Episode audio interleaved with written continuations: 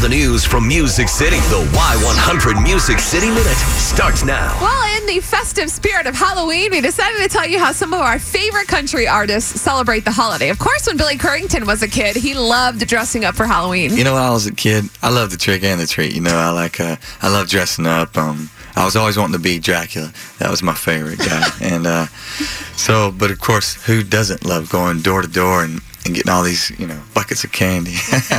so, uh, love, love Halloween. We love Calm down, you, Billy. Getting a little hyped up there. Tyler Farr, he was the same way.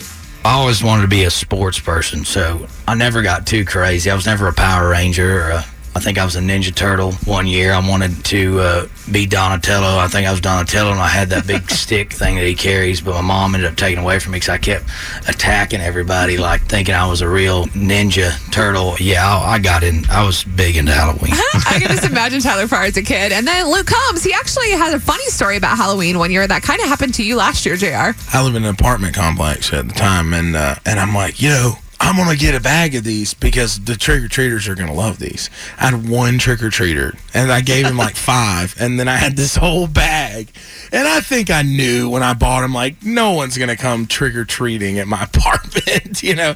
So I think I was a little bit guilty uh, subconsciously of, of buying those and knowing I would get to eat all of them if I if I Yeah. Now I see why you buy that bag of candy.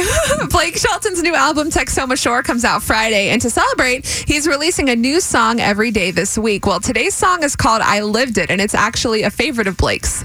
I feel like I Lived It is one of the greatest songs I've ever had a chance to record.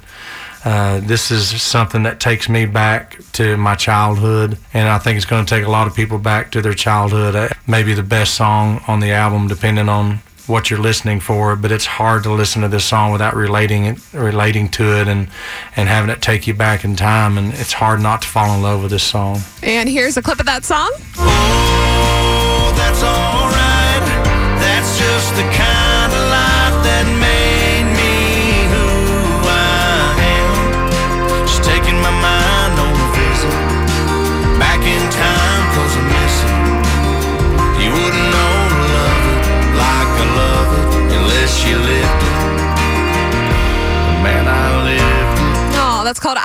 It from Blake Shelton. It's going to be on his new album coming out Friday. And that is your Music City Minute.